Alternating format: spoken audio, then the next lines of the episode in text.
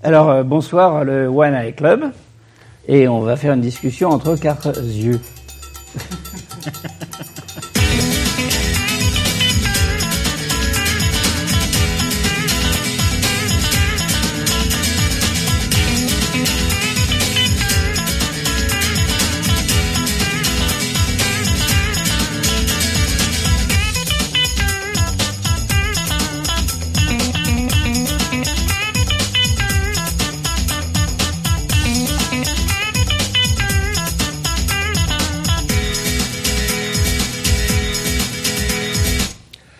Bonjour à tous, euh, bienvenue donc euh, au Festival des Calanques et des Bulles pour euh, cet entretien avec Jean-Claude Mézières, que donc l'auteur de Valérian et Laureline, euh, qui est aussi un illustrateur, qui a une longue carrière.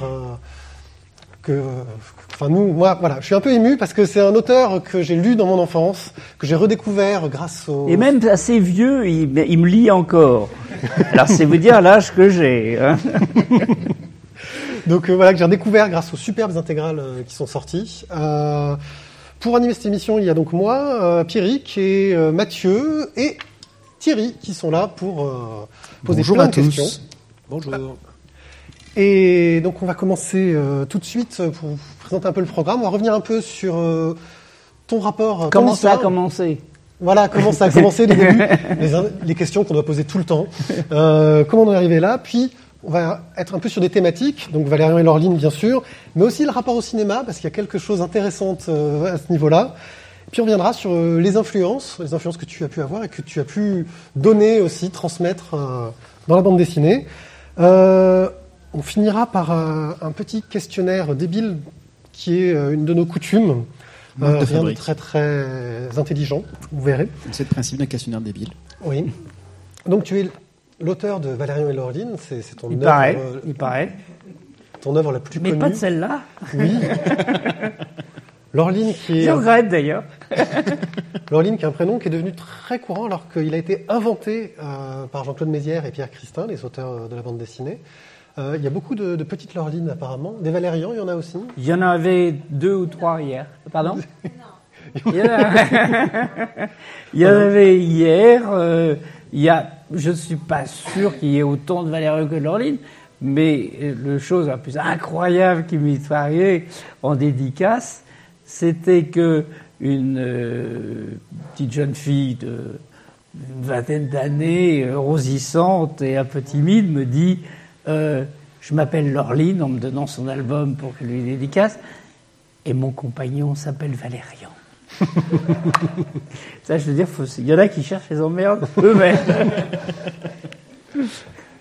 Euh, comme quoi, en fait, c'est surtout que euh, une œuvre de science-fiction en, en bande dessinée, euh, quelque chose qui n'est pas franchement très reconnu, peut avoir une grande influence euh, sur la société, sur les gens. sur, ça- Euh, sur certains, enfin, faut reconnaître, euh, Mhm. c'est pas innocent de. mais enfin bon, je je leur laisse chacun leur responsabilité. Mais c'était une influence, j'imagine, que ne pouvait pas y avoir à l'époque où toi, tu, tu étais enfant et où tu as commencé à t'intéresser à la bande dessinée. C'était, quel était le, le point de vue des gens globalement sur la bande dessinée, de tes parents aussi, quand tu as décidé euh, que tu voulais le faire? D'ailleurs, qu'est-ce que tu voulais faire étant petit?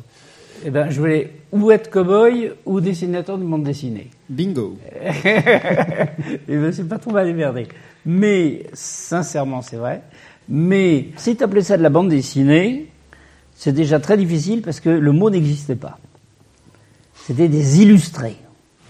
Et, rien que le mot illustré, les parents, les professeurs, les directeurs d'école, les curés, les euh, probablement les rabbins, tout le monde détestait euh, les illustrés. C'était mal vu, c'était, ça rendait les enfants idiots, euh, méchants, etc., etc. Euh, et c'était fait la plupart du temps par des artistes, des fois pas dénués de talent, mais qui faisaient ça parce que peut-être qu'ils avaient eu le rêve de faire de la peinture, du grand art avec un grand A, et que bah, faut croûter, il faut nourrir peut-être la femme et les enfants. Et la bande dessinée, au moins, enfin, le- le- l'illustré, leur permettait de produire beaucoup, pour bien payer, mais produire beaucoup. Il y avait du boulot parce que le dessin n'intéressait personne. Et c'est ça qui est très étonnant. Bon, moi, je suis des, juste né juste avant la guerre, et en 45, 48, époque bénie des petites illustrées, etc. Euh, il y avait pléthore de petites productions, petits formats, euh, des grands journaux, OK Magazine, que mon grand frère achetait de 15 ans. Il avait 15 ans, moi j'en avais 12, euh, 8. Euh, et dedans, le jeune Albert Uderzo commençait sa première bande dessinée, Harris Buck. Et, je connais bien Uderzo, et de temps en temps, pour le blaguer comme ça, j'ai dit Tu veux que je te dessine Harris Buck Parce que je m'en souviens encore, qui était un gros costaud des Batignolles, mais pas Obélix. Il était encore vraiment le grand muscu, enfin le culturiste, quoi. Et, il y avait déjà l'autre petit qui était avec une moustache. Il y avait, il y avait l'essence même des, des Astérix dedans, avec des histoires qui n'étaient pas très très bonnes. Et puis il a évolué très vite. Charlier est venu travailler avec eux, et donc je suivais ça. Puis on m'a offert, sans doute pour mes dix ans, le Lotus Bleu, l'album. Et j'aimais vous dire qu'en 1948, offrir un album du Lotus Bleu, ma marraine elle avait dû sortir des bifetons parce que je ne sais pas du tout le prix que ça pouvait coûter. C'était assez cher. C'était une édition euh, toile d'eau toilée, machin. Mais c'était pas du luxe. C'était la seule disponible. Et je suis tombé dans Lotus Bleu, paf, absolument euh, extraordinaire. Et puis j'ai commencé à lire les Tintins euh, albums, mais il y en avait seulement 4 ou 5, il y avait très peu. Lotus Bleu, ça il y, a il y a une grande. Une grande euh, euh, en plus, c'était pas chronologique, il y en avait qui manquaient, etc. Et puis après, j'avais un copain euh, qui, était, qui aimait bien les illustrer aussi, et qui lui achetait Spirou. Et c'est lui qui m'a fait découvrir Spirou avec le robot. Et ça, je veux dire que le dessin de Franquin, avec son dynamisme extraordinaire qu'elle n'avait pas celui d'Hergé. Hein, Hergé, on serrait les fesses et on continuait. Et, euh, là, euh, le, le, Franquin s'était débridé, etc. Euh, et avec Gigi, enfin bon, c'est l'évolution normale des créateurs qui. Euh, euh, donc c'est pour dire que ça venait des grands basiques français, en belge, franco-belge, et aussi de tas de petites, parce qu'il y avait des Roy Rogers, euh, euh, euh, Big, Bill, Big Bill le casseur, enfin des tas de trucs qui étaient des petites, petites brochures, pas, pas, toujours très ragoûtantes, mais des fois assez bien dessinées quand même. Il y avait la bande dessinée américaine qui, qui, devait aussi avoir un peu d'influence. Alors non, parce que non, parce que justement la grande union sacrée de l'Église catholique, enfin de la presse catholique et de la presse communiste, c'est fait pour ne pas laisser la presse américaine envahir le marché européen et protéger les, les bandes dessinées, enfin les syndicats euh, de, de bandes dessinées français, pour faire de la création française. Et ça, je veux dire que c'est la belle alliance. Une jolie forme de protectionnisme. De protectionnisme, certes, oui, c'est vrai que les Américains étaient très très organisés. Euh, bah, en plus, ça publiait sur déjà de, 2500 euh, journaux, dans, rien que sur le territoire des États-Unis. Donc après, après, ils vendaient ça à des prix dérisoires que aucun dessinateur ne pouvait évidemment euh, tolérer. Enfin, et on aurait bouffé du, du super-héros et des trucs euh, de, de, grande qualité par moment et de la grosse merde dessus. Si bien que moi je ne suis pas du tout. Après j'ai vécu aux États-Unis, j'ai beaucoup voyagé, je connais bien la production américaine, mais c'est pas ma tasse de thé. Moi les super-héros c'est pas du tout mon truc. Je sais pas lire, ça m'intéresse absolument pas. On m'a dit mais si c'est beaucoup plus intéressant, c'est tout le tremblement des, enfin, des m'intéresse pas. Et puis en plus, je trouve que les dessins sont des fois formidablement habiles et d'autres fois très emmerdants. Parce que c'est tout le temps des schématiques de dessin. Hein, hein, je fonce dessus, comme ça, euh, gros plan. C'est pas du tout un dessin narratif qui trimballe une ambiance. C'est un dessin rentre dedans. Et moi, 30 pages de boum, boum, boum, Ça, ça bon. Donc voilà, en gros, pour, je sais pas pourquoi on parle de ça. J'avais l'impression moi, qu'il y avait quand même de la bande dessinée américaine qui arrivait à euh, dans les magazines, mais en étant francisée. Je sais Bah, qu'il y avait. Superman, il y a eu des... Moi, c'est Red Rider. Red Rider qui était dessiné par un grand dessinateur américain, Fred Harman. Et ça, ça apparaissait dans Spirou dans les années 45. Et je crois que c'est parce qu'il y avait plus l'arrivage des planches que JG a plus ou moins commencé à faire des histoires de, de chevaux et de cavaliers. Euh, Mais euh, Superman, personnellement, je n'ai jamais rencontré Superman dans les journaux français. D'accord. Peut-être que je fais une erreur, peut-être si quelqu'un, s'il y a de la contradiction dans la salle, je vous en prie, vous êtes les bienvenus. Euh, je sais pas. Voilà. Et donc, euh, les journaux français et belges, principalement, mais avec d'autres aussi, probablement Hollande, etc., euh, avaient des bandes dessinées originales et qui ont été euh, appréciées euh, plus ou moins selon ce qu'elles étaient.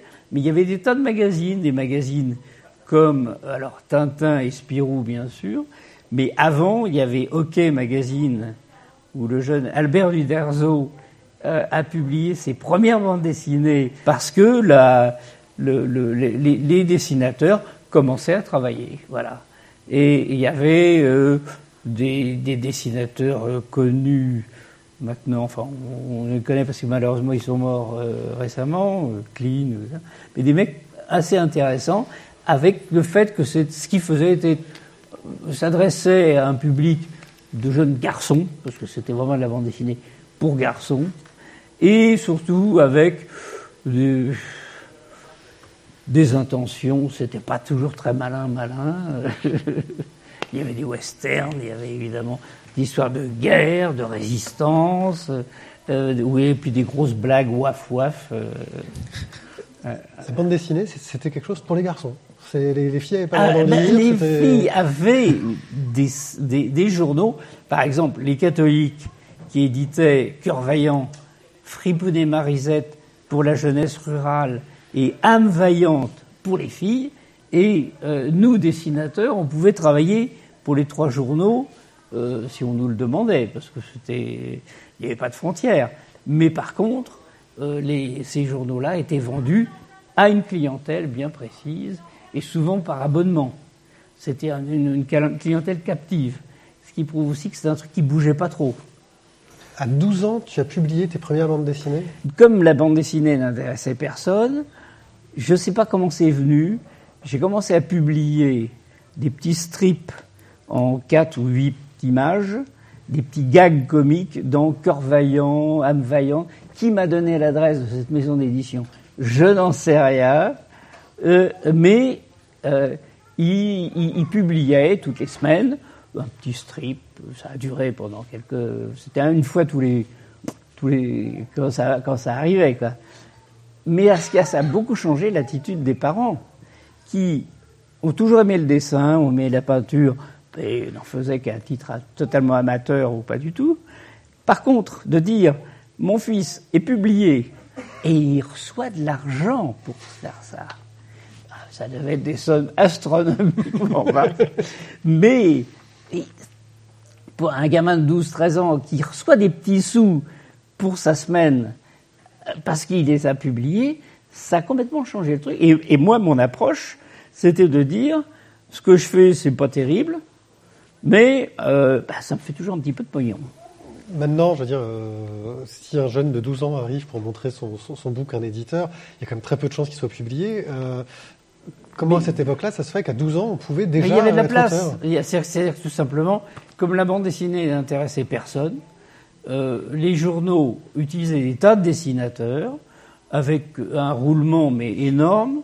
Et euh, j'ai retrouvé dans un vide-grenier en, en province euh, une pile de, de fripounet Marisette auxquels j'avais collaboré.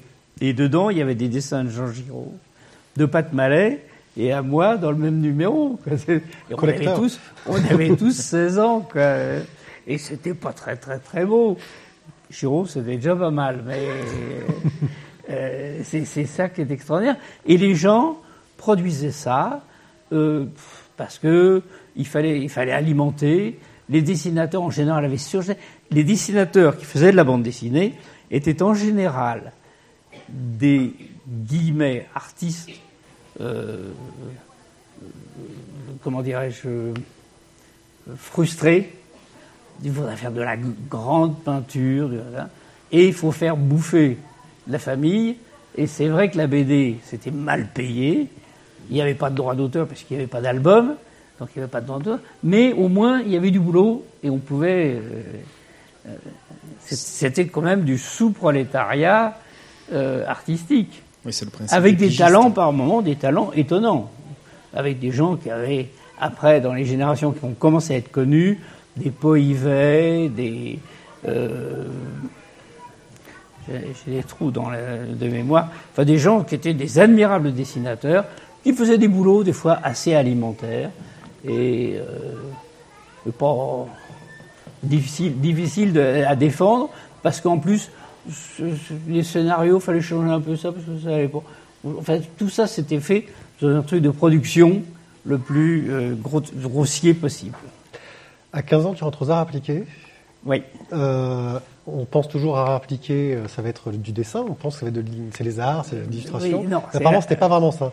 à, à les arts appliqués à l'industrie et au commerce, école technique à Paris, qui euh, formait euh, des graphistes dans le domaine du dessin de tissu, du dessin de papier peint, c'est passionnant, euh, des, les, les ateliers prestigieux, c'était de la peinture décorative, des fresques, parce qu'on sait bien que les, les jeunes artistes, on leur demande des fresques tout le temps. euh, hein. Et alors pour ceux qui avaient raté et qui avaient les pires notes euh, aux examens, c'était la laque.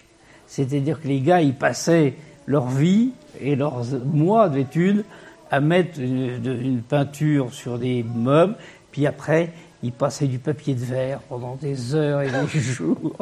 Un travail typiquement artistique.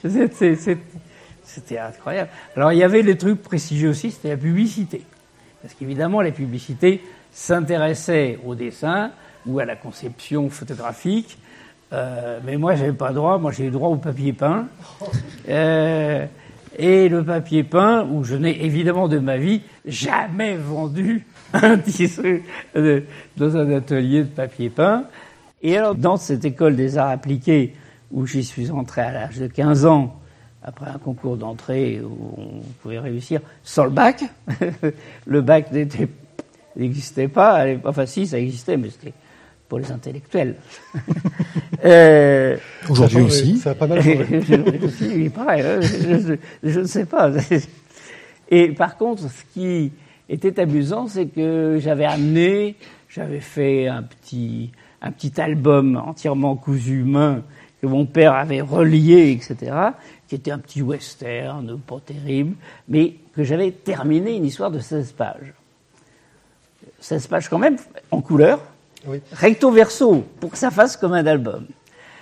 Et euh, j'ai envoyé l'album à Hergé, en me disant, Hergé, c'est Monsieur Casterman, il va me publier. Et j'ai reçu une lettre trois mois plus tard. Euh, bah, c'est bien mon petit gars, il faut continuer. c'est que dire à un gamin de 15 ans qui dessine pas mal, mais pas, euh, pas- surtout pas extraordinaire. Quoi. Et donc à l'école, j'avais amené ça, et mes copains euh, qui dessinaient pas du tout de personnages de bande dessinée, parce que la bande dessinée était quelque chose qui était des fois lu par certains, pour d'autres pas du tout, et surtout était pas dessin- personne croyait. Puis il y en a un qui me dit ah tiens si, si, si, dans la classe d'à côté il y a un mec qui est pas mal et qui fait des trucs bien. Alors je dis bah tiens je vais le rencontrer. Et c'était Monsieur Jean Giraud, qui s'appelait pas encore Mobius. Oui. Mais je dois dire que quand à 15 ans, on rencontre Wolfgang Amadeus Mobius, euh, ça fout une paire de claques dans la figure parce que c'était très dur. Mais on est venu extrêmement potes. Et comme moi, j'avais déjà, lui, il travaillait pour Marie-Jacques. Marie-Jacques qui était un éditeur de petits, petites revues western. Euh, il dessinait lui-même, il dessinait l'histoire de, de la résistance, les machins, quatre, du maquis, je ne sais plus comment ça s'appelle. Euh, et, euh, donc il me dit, bah, moi aussi je publie euh, chez Marie-Jacques. Je dis, bah, viens, on va montrer ça chez Cœur Vaillant, qui avait, qui avait trois journaux, puisqu'ils avaient Cœur Vaillant d'un côté, Fripoud et Marisette de l'autre, pour les jeunesses plus rurales, et âme vaillante pour les filles, parce que les filles et les garçons étaient très séparés.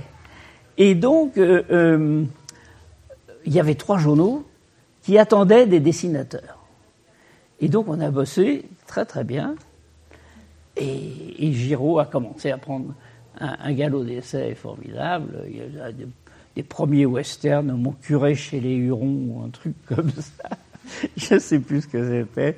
Euh, mais euh, et du, du faux de Jerry Spring, et du faux de Jerry Spring, parce que on connaissait, on découvrait Jerry Spring à l'époque, c'était puisque c'était 1954-55. Euh, et bon, donc je m'arrête là, euh, voilà.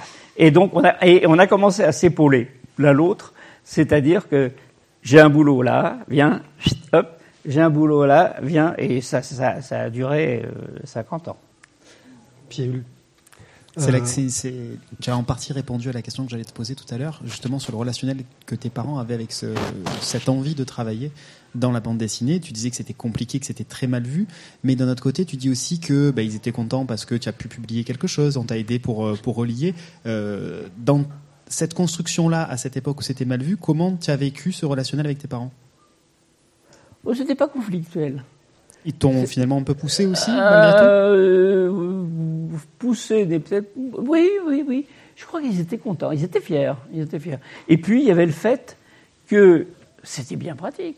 J'habitais chez mes parents, bien sûr.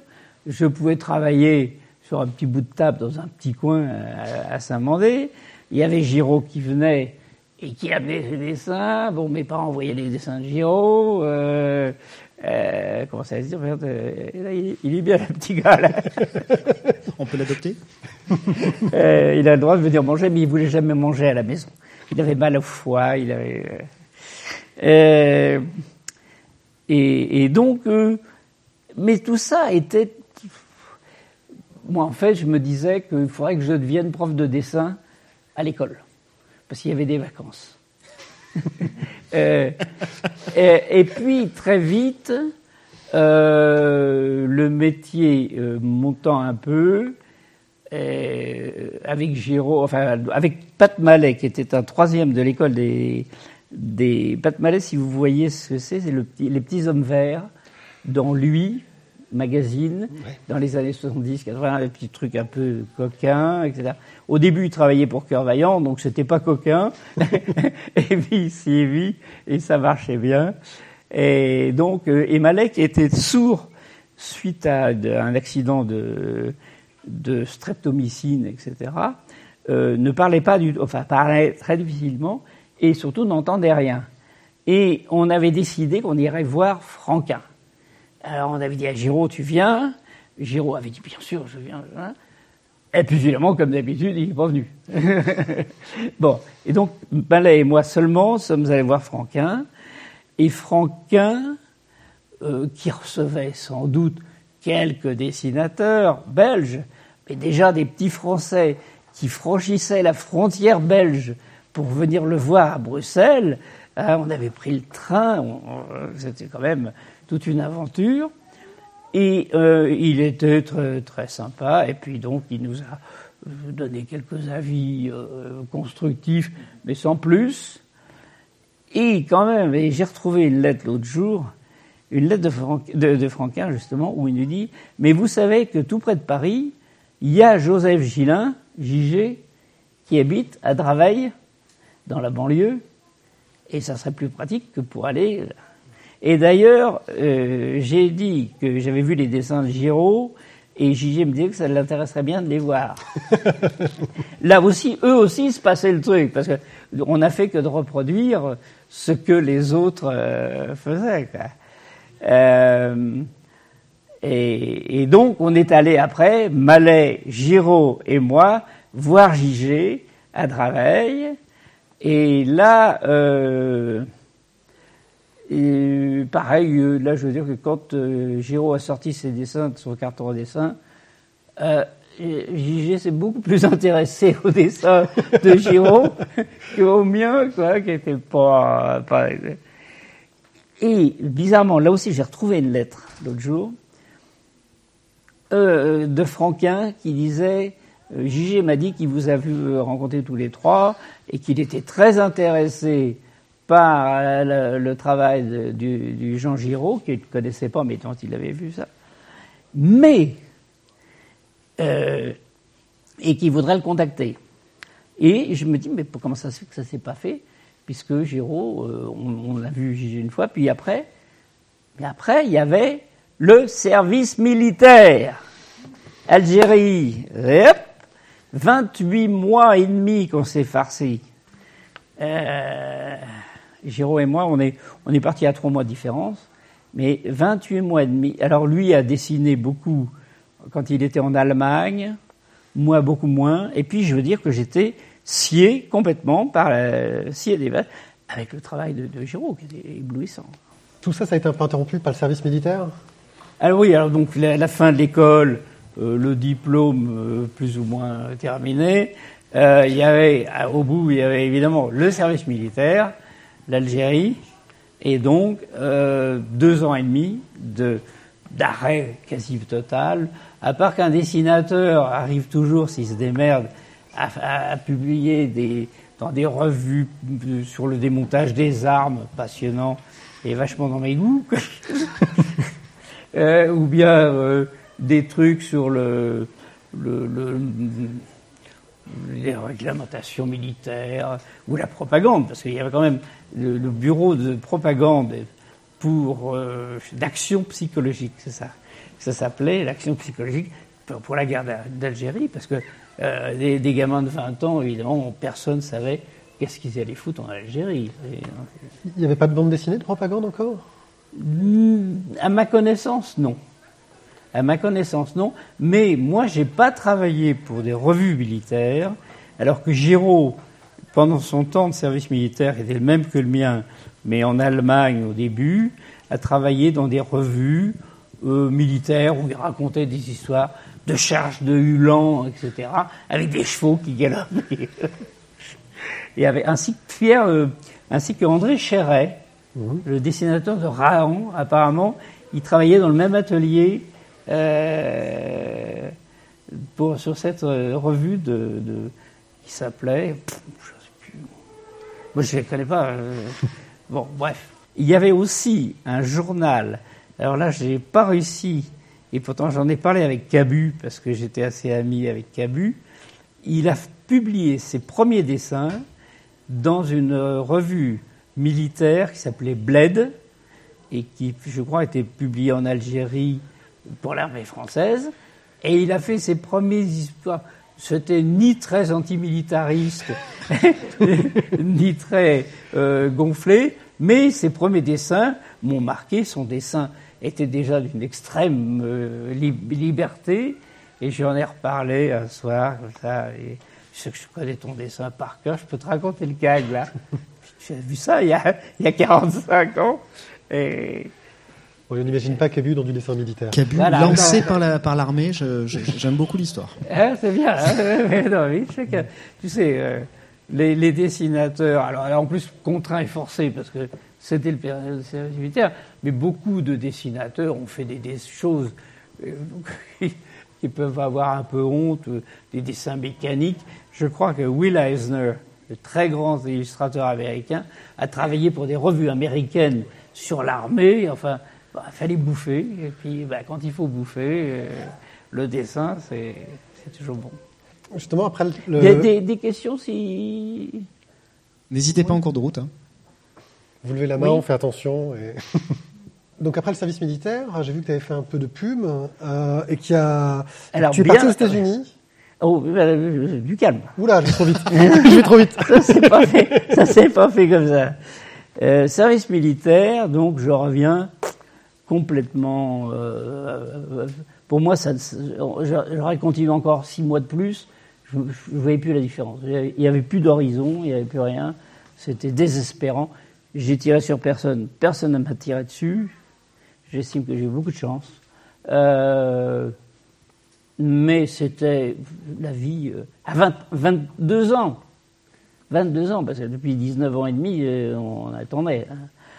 Euh, et puis mon père me dit un jour, tiens, euh, dans le journal, il y a une petite annonce, importante maison d'édition, recherche dessinateur, illustrateur, maquettiste.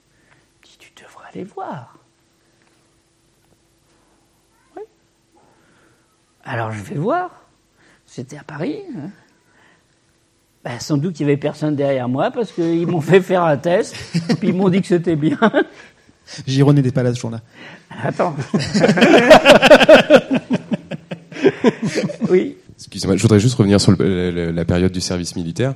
Vous avez dessiné pendant, alors sans parler de la guerre, sans parler de dessiner la guerre, mais est-ce que pendant toute cette période, vous avez eu besoin ou trouvé un, un réconfort dans le Non. dessin, ou est-ce que vous avez vraiment mis de côté? Très peu. J'ai fait. Je me suis rendu compte euh, des. Parce qu'en en, en cours de dédicace, des fois, il y a des gens qui viennent, puis qui m'amènent un vieux dessin. Mais c'est moi qui ai fait ça. Ah, Ah Avec qui est du service militaire, ça fait 50 ans que je l'avais pas vu.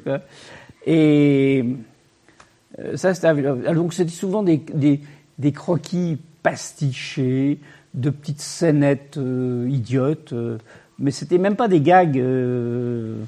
donc mes rapports avec le dessin étaient que la bande dessinée, j'avais pas trouvé mon, mon envie. J'avais pas trouvé mon envie, donc euh, finalement ça. Donc tu sors du service militaire, il faut travailler. Et là, tu te lances dans la publicité? Euh, oui, pas tout à fait. Je, passe, je rentre dans l'illustration. C'est-à-dire que moi, le, le- ma, mon amitié avec Jean Giraud m'avait quand même montré qu'il y avait des différences entre le dessin de Wolfgang Amadeus Mobius et, mes dessins à moi.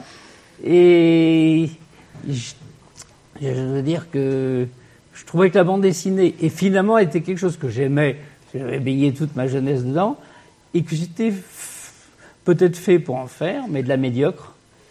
Et puis, il n'y a pas que la bande dessinée dans la vie, et on peut faire autre chose, et donc l'illustration, la publicité, je, savais que c'était métier graphique, mais euh, canaliser les, gens à 15 ans pour dire tu feras de la bande dessinée que ça, c'est pas forcément une bonne solution.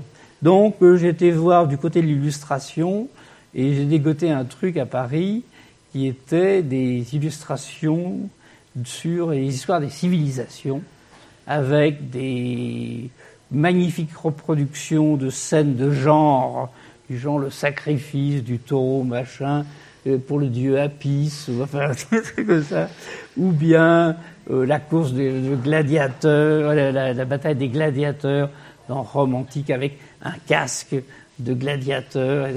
Et euh, le début de ces dessins-là, euh, j'étais maquettiste, et puis j'ai vu qu'il cherchait des, nouveaux dessinateurs. Et alors euh, j'ai dit, mon petit camarade Giraud, viens voir par ici, il y a du boulot et très bien payé. Et le père Giraud est arrivé à la gouache en montant ses petits trucs et tout le monde regardait très fortement les dessins de Giraud et, et puis les miens. Euh, mais euh, il a fait un boulot magnifique. Et là aussi, j'ai retrouvé, à part que ce n'était pas signé, ça s'appelle Encyclopédie historique de, de, de, de, de- euh, euh, je sais plus comment, comment ça se dit. Histoire des civilisations.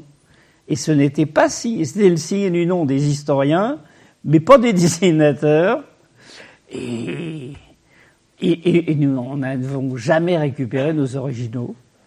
Euh, Cherchez parce dans vos greniers. On savait même pas que c'était possible de récupérer les originaux. On savait pas. Bon, alors après ça, ça évidemment, alors comme toutes les belles entreprises, ça s'est cassé la gueule parce que c'était fait ni fait ni à faire. euh, et les bouquins, ils avaient fait cinq volumes. euh, et donc, lui est parti vers la bande dessinée sérieuse en travaillant avec J.G., le père de, Jerry Spring, bien sûr, et euh, les très beaux dessins qu'il faisait. Et J.G. euh, lui a demandé de, de le premier euh, enfin, un des, derniers Jerry Spring, euh, La route du Coronado, qui a été le premier album que, que Giraud a dessiné lui-même. Et quelques mois plus tard, euh, Charlier, qui était très ami avec Gigé, euh, euh, voulait que il avait une idée d'un autre western que Jerry Spring, qui était un petit peu simple, propre, trop propre sur lui. Et le personnage de Blueberry arrivait dans le scénario de, Charlier, et Gigé lui a dit Eh, le petit Giraud là. Et, donc, euh, a fait les Blueberry, et moi j'étais complètement euh, euh, hors jeu. Je faisais pas de bande dessinée, je faisais plus d'illustration. Et par contre, le euh, me renvoie à l'ascenseur en disant Mais le fils de JG monte sa petite boîte de publicité. Il est tout seul, mais il cherche un assistant. Pourquoi tu vas pas le voir?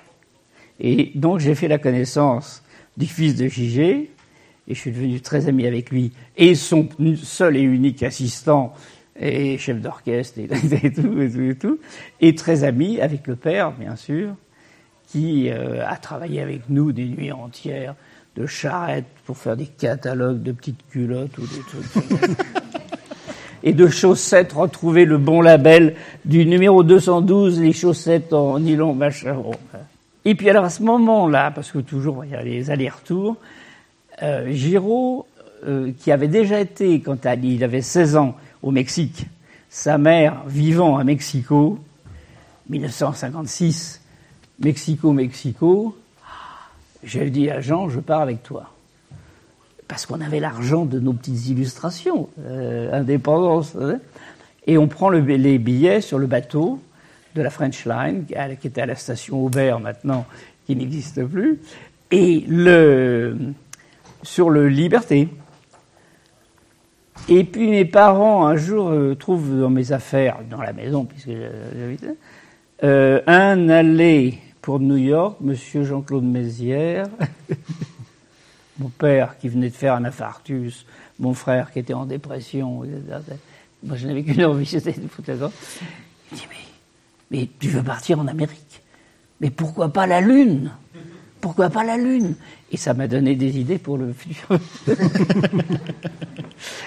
et, donc, Giraud est parti seul pendant six mois à Mexico, euh, où il a euh,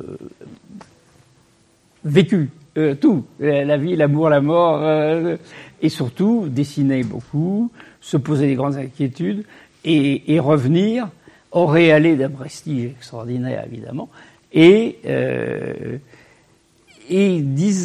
presque dix ans plus tard, en 64, donc après euh, ses blueberries, enfin, il continue à faire ses blueberries, et il est reparti à Mexico pour retrouver sa mère qui s'apprêtait à partir, à rentrer en France.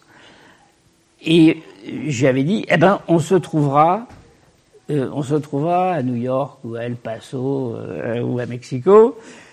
Et on s'est retrouvé, gare du Nord, huit jours à son retour et moi huit jours avant mon départ. D'accord. C'est magnifique, mais je pense que ça a été beaucoup plus profitable pour tout le monde de faire ça séparément parce que ensemble, euh, on n'est pas fait pour vivre ensemble. Il y avait, euh, il y a quand même pas mal euh, d'auteurs de, de ta génération qui sont partis aux États-Unis. Euh, Bah, C'était quoi? C'était une recherche de. Bah, il, y avait, il y avait justement JG, Franquin, Maurice, Oui. tous les trois ensemble. Et, ben, il y avait l'attrait que on sortait de la guerre. L'Amérique était cette terre inconnue que tout le monde.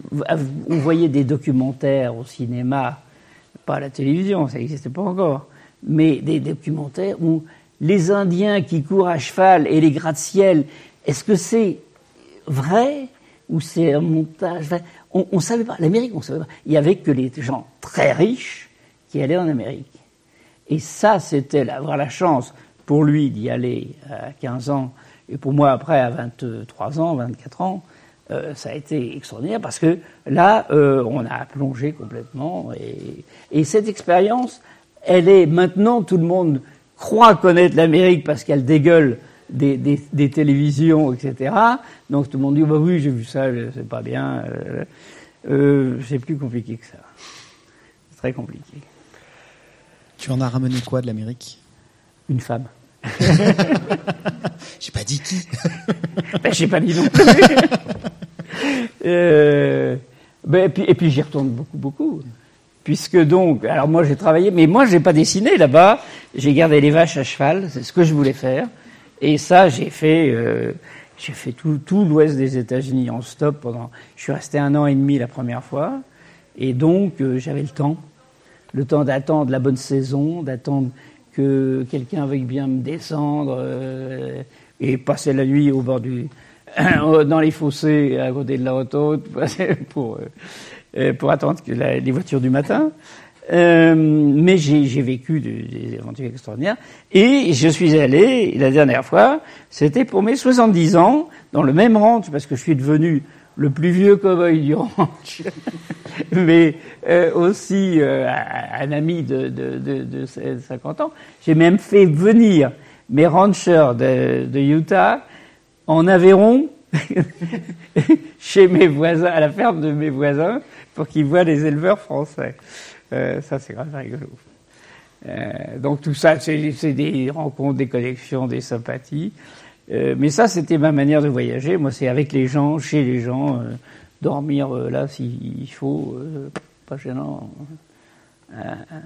et surtout, et surtout, travailler à cheval, parce qu'apprendre à, à, à, monter, je savais déjà un petit peu, mais surtout, et puis on fait quoi une fois, hein, une fois que tu as attrapé ton, ton, ton taureau lasso, qu'est-ce que tu fais avec ton taureau lasso Tu veux l'emmener te promener?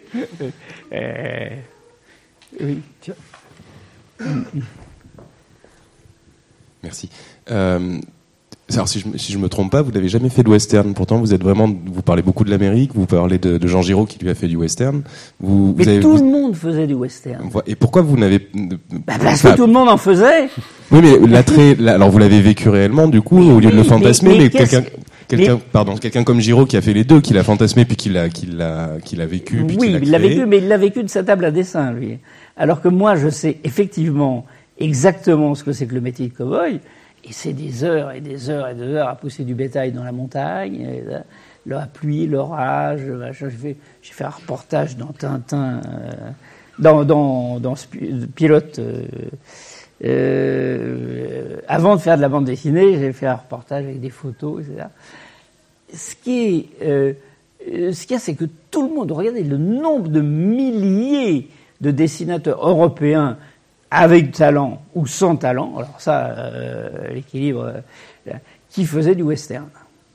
Mais de la même manière, ce que je trouve assez surprenant, c'est de me dire que finalement les Américains font très peu de western en bande dessinée. Il y en a beaucoup ici en Europe. Est-ce que c'est quelque chose qui peut justement plus être fantasmé que, que dit réellement? Ben, je crois que d'abord parce que les Américains savent pas ce que c'est que l'Ouest. ils ils s'emmerdent, ils travaillent depuis en se disant j'arrive à Las Vegas euh, et puis après je vais à San Francisco. Euh, traverser des immensités et en bagnole, c'est chiant. À cheval, en faisant un travail de- d'exploration de, paysages, etc., c'est extraordinaire. Mais, mais je crois que, euh, en ce qui me concerne, bon, il y a le fait de ma proximité avec Giraud, de ah ben, qu'il va faire du sucre blueberry? Alors là, euh. Et puis il y a le fait, alors arrive le quatrième larron de là, c'était Christin. C'était donc que Christin, qui était un ami d'enfance aussi, mais lui c'est un littéraire, c'était un mec qui a fait des études, qui a fait Sciences Po, qui a fait euh, des tas de trucs, euh, et qui, lui, se destinait à une carrière universitaire. Et puis, il avait déjà femme et enfant en 65, euh, et il est parti. Il avait lui aussi une envie d'Amérique énorme, comme tous les gars de notre âge.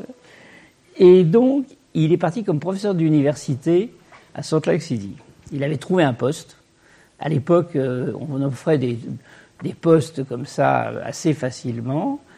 Et il enseignait la littérature française. Il a même enseigné euh, Boris Vian et des, des auteurs comme ça euh, aux, aux étudiants américains, ce qui était quand même euh, assez, assez inhabituel. hein. Et puis, eh ben, il avait un appartement à Salt Lake City. Et un jour, j'arrive avec mes bottes, euh, pas ma selle, mais presque, mon sac et mon chapeau, en disant ton canapé là, je peux, dormir de cette nuit. Il y a un mètre de neige dehors. Et parce que là-bas, l'hiver, euh, moi je venais du Montana, je venais de Californie, euh, j'avais quand même déjà beaucoup bougé.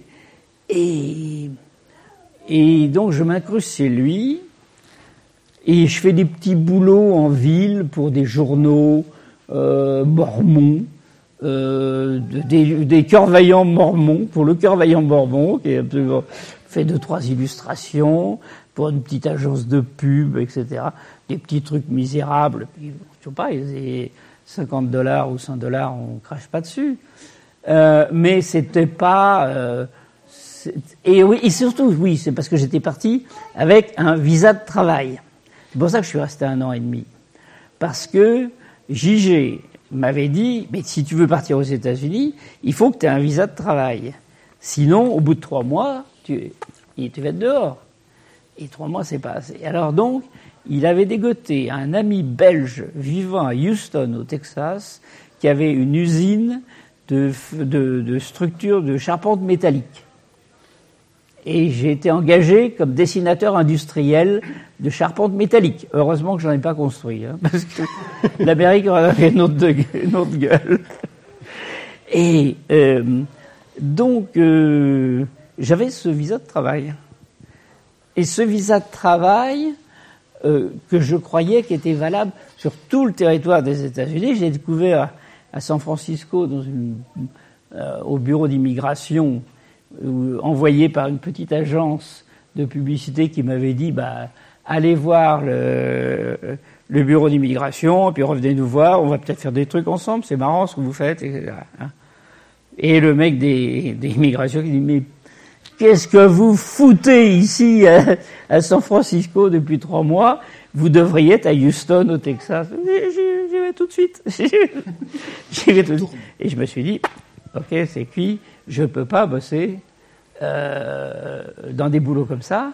Et c'est là où je suis revenu à Salt Lake City, où Christin venait d'arriver pour son année scolaire, et c'est là où j'ai un peu squatté chez lui, et j'ai commencé à refaire un peu d'illustration, et c'est Pierre qui m'a poussé au cul en me disant, mais pourquoi Puisque tu n'as pas de billet de retour? C'est ça. Le motivation, c'était que euh, j'étais parti avec un, un aller, et à l'époque, tu pouvais euh, dire, bah, euh, je paierai mon retour euh, quand j'entrerai. Puisque moi, je me disais, je vais travailler pendant un an, donc j'aurais payé mon billet de retour. Je m'en fous. évidemment, le cow-boy, c'est, pas très bien payé. Et je suppose que je ne pouvais pas te payer, mieux que ça. Mais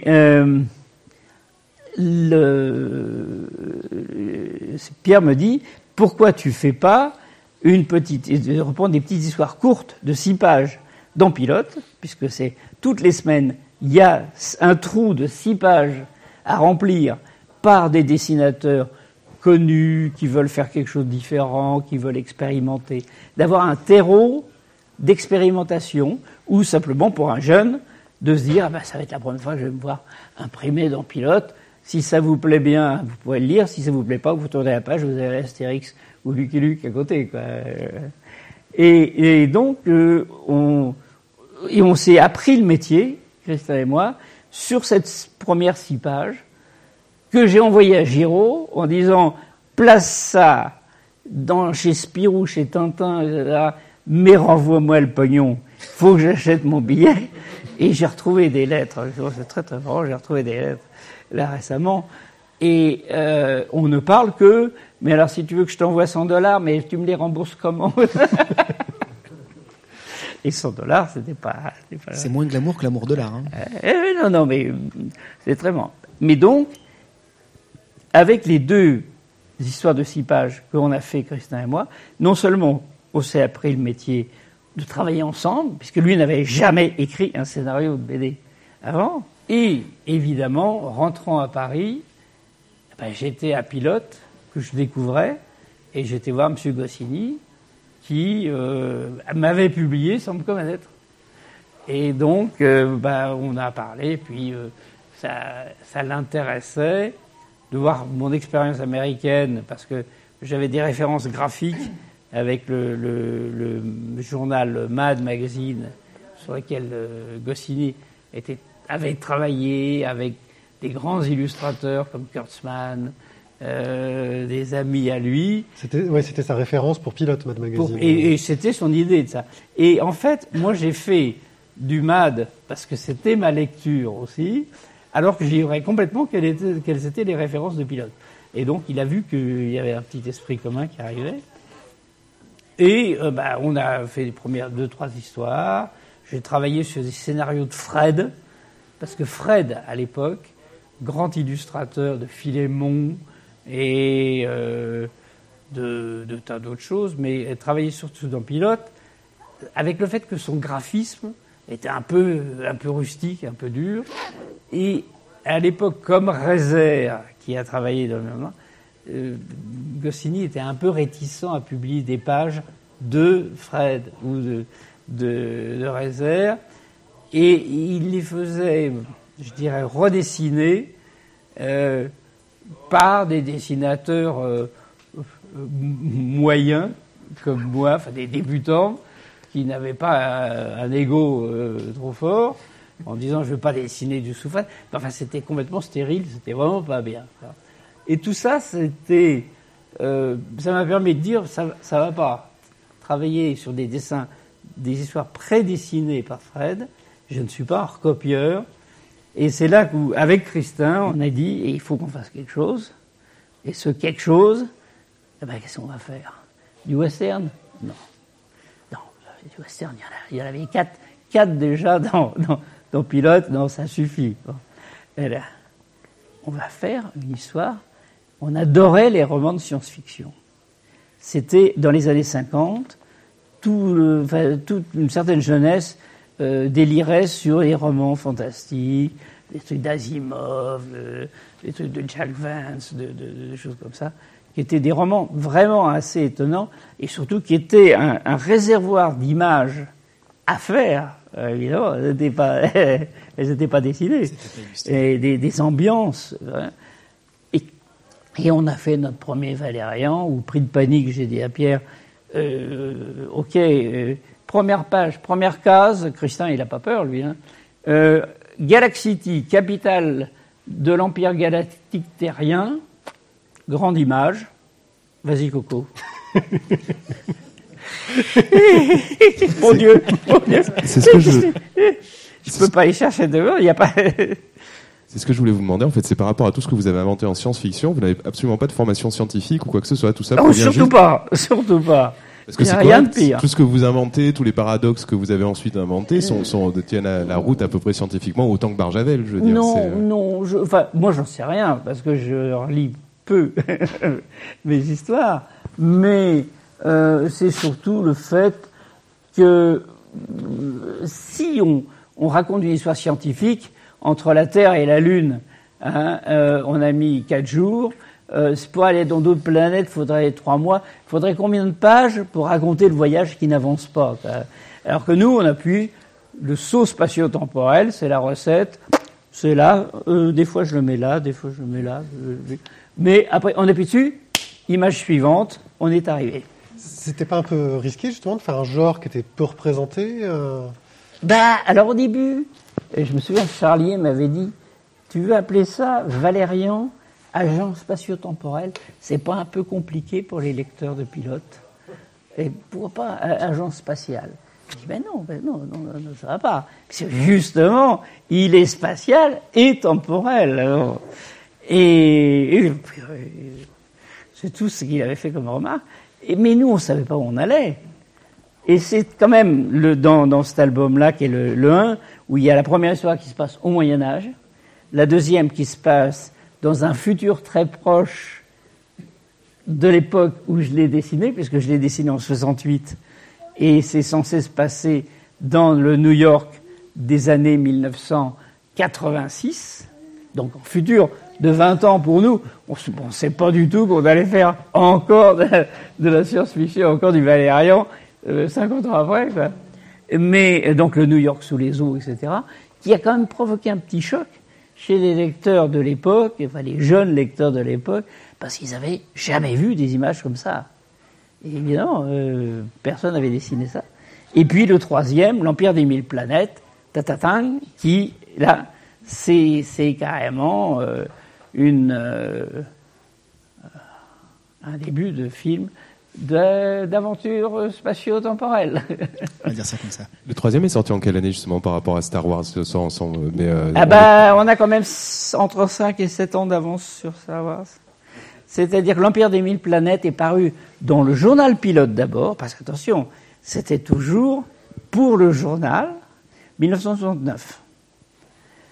Euh, et Monsieur Dargaud nous disant, on va faire un album de vos histoires en 1970. Le- la Cité des eaux mouvantes a été éditée en album en 1970, et donc le- l'Empire des mille planètes a été, je crois, imprimé en, en album en 71. Quand toi, tu es revenu en France, euh, Christin t'a rejoint pour Valérian ou il était déjà revenu ou vous êtes Il était déjà revenu et lui était euh, directeur de l'IUT de journalisme de Bordeaux, euh, donc section journalisme, et il faisait des allers-retours entre Paris et Bordeaux. Il n'y avait pas le TGV, mais et ça lui faisait 4 heures de train, donc il avait le temps d'écrire le scénario du prochain Valérian tranquillement dans, son wagon et, et d'amener euh, des scénarios frais de temps en temps. Et donc, euh, on était séparés et ensemble, on se voyait beaucoup, mais pas tout le temps. Et euh, le- les premières histoires, on partait complètement à l'aveuglette, euh, New York envahi par les eaux. Ah, euh, ah, c'est excitant. Euh, donc tout ça, tu l'as fait à pilote. C'était donc. euh, C'était pour le journal. C'était pour le journal. Donc c'était par. C'était combien de planches chaque Alors c'était deux, deux, deux planches par semaine, avec le fait que justement, on partait avec de l'avance, évidemment. Tous les dessinateurs ont parlé de ça. Euh, être en avance, c'est très facile au début, et à la fin de l'histoire, ben, on va se faire grignoter, on va se faire attraper, et c'est la course à l'échalote. Ce qui permet aussi de, de, de ne pas avoir des attitudes d'artistes qui se posent des problèmes en disant voilà euh, ça c'est pas bien, je vais le recommencer comme ça. C'était j'ai trois heures encore avant de livrer les planches à l'imprimerie, une, une trois cases, une, heure par case, allez hop, il faut que ça sorte. Et je veux dire aussi que le côté technicien euh, qui assure, c'est très important aussi, alors que le nombre de, de, jeunes créateurs qui se disent ah c'est pas bien, mais bien sûr que c'est pas bien. Et il faut trouver une solution pour que ça passe à peu près, et puis le reste, ça sera la prochaine planche qui sera bien. Jamais eu de regret là-dessus à te dire ah, zut celle-là si j'avais eu un peu plus de temps j'aurais fait autrement. Mais ce n'est que ça. que ça. Ce n'est que ça, les regrets. Quand, quand un dessinateur qui euh, regarde ce qu'il a imprimé et qui dit oh que c'est bien ce que je fais, eh ben il arrête tout de suite. il arrête tout de suite. Au contraire, donc, c'est, c'est, c'est le truc de dire putain mais comment j'ai pu laisser passer ça? Euh, Ben oui, j'ai laissé passer parce que je j'ai pas su gérer le problème. quoi. Et, et- et là-dessus, il y a, euh, avec, avec un plus de maîtrise, d'intelligence, de réflexion, eh ben on se dit, je me laisserais pas prendre les pieds dans ce plat-là. Je trouve qu'on se peut faire avoir, on peut se faire avoir un peu plus tard. Tu, tu avais une influence sur les scénarios de, de Pierre Christin? Oui et non. Euh, C'est-à-dire que euh, oui, parce que pris de panique quand il me dit euh, euh, page 1, euh, je dis mais attends, attends, bouge pas, moi je peux pas partir comme ça, je sais pas où on va, et c'est là où j'ai suggéré qu'on fasse un saut dans le passé pour faire du quasiment Johan et Pierre Louis. hein. c'est presque ça, sauf que c'était teinté de fantastique, euh, encore plus. Mais euh, moi, je savais pas où j'allais. Chaque page, je découvrais ce, que je pouvais faire. Mais quand on a commencé l'Empire des Mille Planètes, la première page, la description de la ville, euh, les, les gardes noirs, machin, hein, euh, c'est des grands schémas classique en littérature, en bande dessinée, ben, que je sache, euh, il n'y en avait pas. Tu es très réputé enfin, pour les designs de tes créatures. Euh, Ouais. Comment est-ce que ça te vient Est-ce que tu te bases sur leur fonction dans le scénario? Est-ce que c'est des idées en vrac? Ou est-ce que c'est tes dessins qui vont influencer leur fonction dans l'histoire? Bah, les deux, mon capitaine. C'est-à-dire que, euh, d'abord, nous, on n'a pas de méchants. Il n'y a, a pas de méchants, il n'y a pas de- d'en- d'ennemis, il n'y a que des intérêts euh, conflictuels, euh, des fois en très forte opposition. Mais c'est vrai que le côté méchant de bestiole, bah non, le schnierfer schnierf, mais euh, il n'est pas spécialement méchant. Enfin, du moins, euh, quand, il est, quand sa glande est attachée, il est encore plus gentil. Et puis, euh, le, euh, design vient euh, très souvent aussi lorsque Pierre m'avait euh, écrit la page du scénario de l'Empire des Mille Planètes où il y a une espèce d'ascenseur et trois espions arrivent pour euh, négocier quelque chose avec Laureline, ben, lui, il savait pas la gueule qu'ils allaient avoir, et moi non plus. Euh, et donc, euh, bah, on, a, on, a fait ça, puis il, les a vus, et tout de suite, il dit, ah, mais ils sont formidables, puis en plus, je vais faire des dialogues à trois. Alors, clac, clac, clac, clac, clac, clac. Et on peut pas en tuer un, parce que si on tue un, on n'a jamais la solution. Il manque un bout de. Ouais. Euh, Pierrick, si je peux. ouais, vas-y. Moi, un autre quelque chose dans le design justement qui m'a fortement surpris. Vous êtes pareil, le premier, je pense à le faire, c'est euh, le design des bulles. Vous- je sais pas comment avez-vous pensé à faire des bulles différentes qui s'appliquent à chaque. euh, Oh, ben, je l'ai fait parce que c'est, pour moi, c'est une idée évidente. C'était juste évident pour vous. en Tout fait. est évident, sauf que je me suis rendu compte que c'est, chiant. Parce que moi, à chaque fois, je reconstruis des. Puis ça prend trop de place par moment. enfin. Et donc, euh, tu, tu cherches les. Parce que c'était pour, juste pour préciser, c'est Mais non, ce- c'est l'ambassadeur. Ah chaque, chaque extraterrestre donc a une bulle qui correspond à sa. Oui, à sa- à mais sa- à sa alors c'est, la voix qu'on entend. Enfin, la voix qu'on entend. hein. Euh, mais c'est. Oui, ça, ça, ça marque ça la spécificité. Bah, c'était la première fois. Voilà, voilà, c'est ça qui est amusant. Voilà. Si on devait résumer, ça pourrait être ça. C'est les albums de toutes les premières fois en science-fiction, mis en, mis en image, les premiers. Attends, c'est en celui-là encore, mon pauvre. Je suis désolé. tu passes que les mauvais. Je les ai pas tous sortis. Hein. C'est le prochain.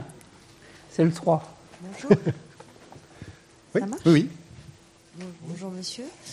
Euh, Parlez dans le micro. moi j'aurais juste une question, c'est euh, comment ça vous est venu d'avoir un couple, un, un homme, euh, un homme, une femme, parce que c'était pas, il y a, on a des duos de dans, Oui. dans, dans la BD, Oui. mais euh, mais Laureline, euh, Ah comment oui. ça vous est venu? Eh ben, l'idée de Nana, dans, dans- c'était. Puis c'est une Nous, on s'en est même pas rendu en compte. On s'en est même pas rendu compte.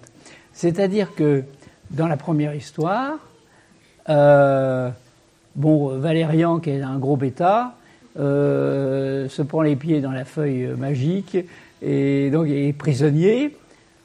Et Pierre me dit bon bah euh, le, le, le lendemain matin, euh, une silhouette apparaît et bah, c'est une jeune sauvageonne qui habite dans la forêt. tout ça, c'est très logique. hein. Et il se que autant j'ai du mal, et j'ai toujours du mal à dessiner la tête de Valérian, parce qu'il a, il a un visage qui n'est pas tout à fait... La Laureline, je crois l'avoir effectivement bien réussi tout de suite. Et, et, et euh, ça a été un impact incontestable sur le, euh, sur justement le. le- Parce qu'elle est, elle est vraiment très atypique. Et puis, il y pour avait pas de nana dans la c'est bande pas une dessinée. gourde. Non, mais Il y en avait surtout pas. c'est pas une gourde, quoi. Hein? Il y avait que les gourdes, Ah les oui. emmerdeuses et les princesses évanouies. D'ailleurs, le nom de la, la série a changé en cours de route. Bah oui. Euh, c'était c'était une évidence parce que changer le nom d'une série est jamais facile, j'imagine. Non. Non, c'était pas comme ça d'un coup. C'est bon maintenant. À partir de quel tome euh, est-ce que le, le nom a changé? Euh, Je sais plus. C'est c'est dans le dans le dernier tiers. C'est dans le dernier tiers, c'est, c'est-à-dire que tout le monde le- nous le disait. Pourquoi ouais, C'est l'Arline, l'héroïne, c'est pas. Bah oui, bah oui, mais nous on le savait pas au départ. Pour revenir euh, à Pilote, une fois que la publication dans Pilote, enfin que Pilote s'est arrêté, Valérian et Laureline euh, ont continué. Euh, Justement, ça a changé quelque chose au niveau du travail? Il y avait plus ces contraintes, ce- ces problèmes euh, Oui, mais j'avais déjà pris quand même mes aises, parce que quand même, quand on se tape euh, Métro Châtelet, et en quatre épisodes, hein, ça fait quand même euh, 4 fois euh, 5, presque 200 pages. Il faut quand même euh, pas te dire qu'on va faire ça à la semaine. hein. Tu, tu avais le scénario en entier quand tu commençais un album Non, mais non, en plus je veux pas, parce que un, euh, Pierre me lance euh, largement une vingtaine de, une quinzaine de pages peut-être, et ça me permet déjà de me mettre dans la dans la bataille, de comprendre ce qu'on va faire, de se mettre d'accord sur les codes graphiques. Euh, Quand Valérian et Laureline, euh, Laureline se balade dans les planètes et Valérian est dans le métro, euh, et ils communiquent ensemble dans la tête, etc. Comment je vais me démerder pour, pour montrer ça. Donc ça, il faut quand même y réfléchir.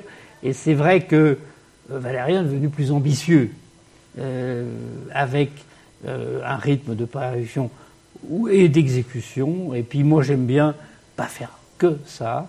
Donc je bossais pour d'autres choses, euh, des illustrations, des, des trucs de publicité des fois, ou, euh, d'autres projets. Parce que euh, il y a un côté aussi absorbant, c'est que vous avez des dessinateurs qui adorent dire j'ai six albums en préparation.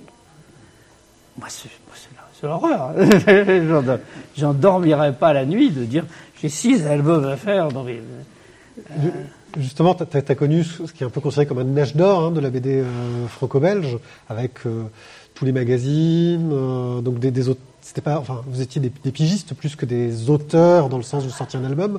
Euh, Est-ce que tu t'intéresses un peu justement là, aux problèmes qu'ont les, les jeunes auteurs qui n'ont plus ces supports-là Euh, Il y a beaucoup de, de grognes euh, au niveau Oui, des syndicats oui, d'auteurs, oui, etc. oui, mais c'est- très. Il y avait des grognes aussi de notre époque, puisqu'on n'avait même pas la Sécu.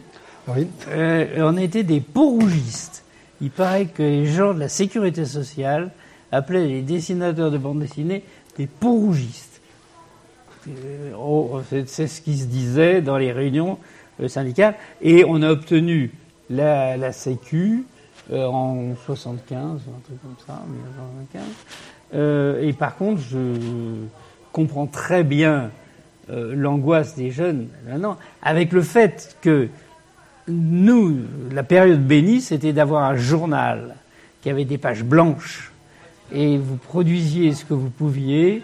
Si ça vous plaisait pour Cardier, si ça vous plaisait pas, vous tourniez la page. Derrière, il y avait Astérix, il y avait Blueberry, il y avait... Bon. Donc, euh, bah, euh, euh, les, bonnes pages arriveront. Maintenant, le jeune euh, dessinateur, faut qu'il conçoive un personnage, des histoires comme ça, et convaincre le marché d'un lectorat possible à, raison de 5000 albums par mois, par, euh, par an. 5000 albums, ce qui est une chose monstrueuse. Avec beaucoup de, de, de- production qui n'a même pas le temps d'éclore pour que le public le voit. Euh, parce qu'il faut bien se dire aussi que les premiers Valérians, euh, ça n'a pas, pas fait un- une traînée de feu. Hein. C'était, euh, ah bah le libraire, se dire, ah bah j'en ai plus, tiens, faut que j'en recommande. Mais euh, tout ça, c'était parce que la caisse de résonance s'est mise en place et euh, c'est vrai que euh, l'album maintenant, qui est l'unique véhicule de faire connaître son travail, sauf maintenant les blogs et les choses comme ça, euh, je ne peux pas en parler parce que les blogs, moi, je ne regarde pas. donc, et puis, c'est pas la même lecture. Enfin, c'est même un autre produit. Non, c'est c'est encore très, très compliqué. Mais c'est dur et c'est très inquiétant pour la situation que on ne, parce que pour beaucoup de jeunes dessinateurs, ils, se disent je voudrais me faire une carrière à la Valérian, ça n'a pas été euh, trop difficile et pas et ça m'a pas bouffé la vie quoi. Euh, je pense à Uderzo qui faisait quand même une page d'Astérix, une page des Chevaliers du Ciel, et je ne sais plus quoi encore. Toutes les semaines, il faisait deux ou trois ou quatre pages des fois. Mais ce mec a bossé sa vie. Il a développé d'ailleurs une, une, manière de travailler extraordinaire euh, en, faisant euh, presque une page par jour. Ce qui était possible avec un dessin très simple, mais quand on voit le dessin et la, le niveau de sophistication de, de certains de ces dessins, c'est étonnant. Tu, tu, parlais justement de, lecture sur blog. Euh, la, bande dessinée numérique, tu vois ça comme une évolution de la bande dessinée papier, une révolution ou, ou à l'inverse, euh, euh, un dévoiement de, du 9e ah, art? Moi, je pense pas que ça puisse être mauvais. Je pense que c'est une bonne chose, mais encore une fois, je, ne connais pas. Parce que je ne vais pas sur Internet chercher des trucs. Et puis je suis trop vieux pour, euh, pour rentrer dans le système. C'est pas ce que je veux dire. Euh, moi, si c'est pas avec un beau, un beau papier et une belle euh, je me suis assez taillé pour avoir des qualités d'album et d'imprimerie pour maintenant dire ben, on n'a plus besoin de ça. Donc je je n'ai pas une forte. je pense que c'est bien parce que ça ouvre au moins une fenêtre d'expression pour euh, les jeunes. Mais en même temps, ils sont tout seuls, ils n'ont pas la réaction d'un public. Sur le principe de pilote qui laissait des pages blanches, euh, ils ont là aussi un espace d'expression. Maintenant, effectivement, il y a moins de. Enfin, ils sont très nombreux quand même sur le, sur le créneau. Oui, absolument. Euh, la série Valérian a, connu une fin avec l'ouvre-temps, qui est comment boucler une histoire, une grande saga, en arriver au bout. Tu continues des albums avec Pierre Christin, qui sont des sortes de futurs alternatifs, d'histoires alternatives dans l'univers de Valérian. Oui. Euh, donc il y a un thème qui petit jeu, Un petit jeu de cache-cache avec ce que les lecteurs connaissent euh, de l'ambiance et des anecdotes de tel épisode et d'une manière de raconter quelque chose qui aurait pu se passer ou qui ne s'est pas passé tout à fait. Euh, c'est c'est plus un, jeu de liberté. Et je pense que simplement, bon, euh, un certain public continue à apprécier. Et ça, ça me fait très plaisir. Il y a un autre tome qui est prévu? Oui, je suis en train de travailler sur le tome 2 de Souvenirs du futur. Je ne dirai pas la date de sortie parce que je n'en sais rien. On sera très prudent, mais un jour, euh, euh, pas mon prince viendra, mais un jour mon album viendra. Je voudrais revenir sur, euh, sur ton passage à Salt Lake City. Euh, J'ai lu que tu avais fait un documentaire sur la ségrégation de l'église mormone envers les Noirs. Ah oui, alors c'était. Ça avait fait sensation. Sensation, peut-être pas, mais ce qui s'est passé, c'est que on, on, était amis avec évidemment pas des gauchistes américains, mais quand même, bah, des mecs plutôt. Euh, et, et l'église mormone étant assez réac, puisque les prêtres euh, mormons, euh, il n'y avait pas de noirs. Je ne sais pas s'il y a des noirs maintenant, mais il n'y en avait pas à l'époque. C'était. Dieu ne savait pas ce que c'était que les noirs. Et donc, euh, c'était pareil pour l'habitation, évidemment. Et l'argument, c'était le bon côté des voies de chemin de fer et le mauvais côté. Hein. Et évidemment, les Noirs, il n'y en avait pas beaucoup, parce qu'en plus, c'était un pays qui, ne facilitant pas euh, l'intégration, euh, il n'y avait pas beaucoup de Noirs. Il y en a beaucoup plus maintenant, quand même. Il y en a plus maintenant. La dernière fois, j'ai pris l'avion, j'étais à côté d'un noir et j'ai dit, mais il me dit, je travaille à Salt Lake. Il y en a même à la Maison Blanche pendant des noirs. et ça, c'était avant. C'était juste avant. euh, et donc, euh, oui, j'avais une caméra de 16 mm qu'on m'avait prêtée. Et euh, en parlant avec ses copains, on me dit, mais il y a le, le fond de la NAACP, c'est-à-dire le, mouvement pour l'avancement des gens de couleur, euh, on, pourrait leur demander un petit peu de pognon pour payer de la pellicule Et Christin d'un côté, moi à la caméra, on a lancé une idée avec ses copains gauchistes de, de faire une espèce d'enquête sur pourquoi il y a des gens qui peuvent être logés ici et d'autres pas là. Et, c'était une chaîne locale, de la télévision locale, qui finalement, après avoir pas mal remanié notre, euh, notre film, euh, l'a, l'a, édité et j'ai encore retrouvé une, grosse boîte avec une, une, bobine de 16 mm euh, de ce film qui n'a pas laissé trace dans l'histoire de l'avancement des gens de couleur, mais enfin, on a, on a fait, on a fait notre petite part. Cette expérience euh, cinématographique, ça, ça t'a pas donné envie de poursuivre un petit peu Eh ben non, parce que c'était du documentaire. Et puis en plus, c'était, on était dans, on tournait dans des conditions misérables. Et c'est les envies de cinéma, c'est en les dessinant que je les ai. Euh, c'est-à-dire que j'ai toujours été un passionné de cinéma et de, de réalisation. Avec le fait qu'à l'époque, les, les décors, c'était des toiles peintes, des choses comme ça. Euh, c'était un peu primaire, mais euh, ça avait de l'allure des fois. Des fois, c'était réussi, d'autres fois pas. Et euh, c'était un goût pour le cinéma qu'on avait absolument, mais ce n'est qu'en développant Valérian que euh, bah, c'est arrivé Ça de plus en plus. Est-ce que vous avez des questions dans le public? Oui. Monsieur Mézières, bonjour. Bonjour. Enchanté. Comment avez-vous été contacté par Monsieur Besson pour le cinquième élément C'est une très belle reconnaissance pour vous, quand même. Oui, bah oui, oui. Ben alors, je sais pas si vous, vous avez vu dans le tome 1 de l'intégrale, qui, je sais pas s'il y en a. Non, Non, mal. malheureusement, on l'a pas ramené aujourd'hui. Bon, euh, j'ai présenté un petit comparatif, euh, d'ailleurs qui m'a été présenté par des journalistes, euh, des images qui étaient ressemblances entre des images de Valérian, dessinées des fois euh, dix ans avant le film, le tournage du film, et des, disons, des inspirations très proches de mes dessins pour les films de Star Wars.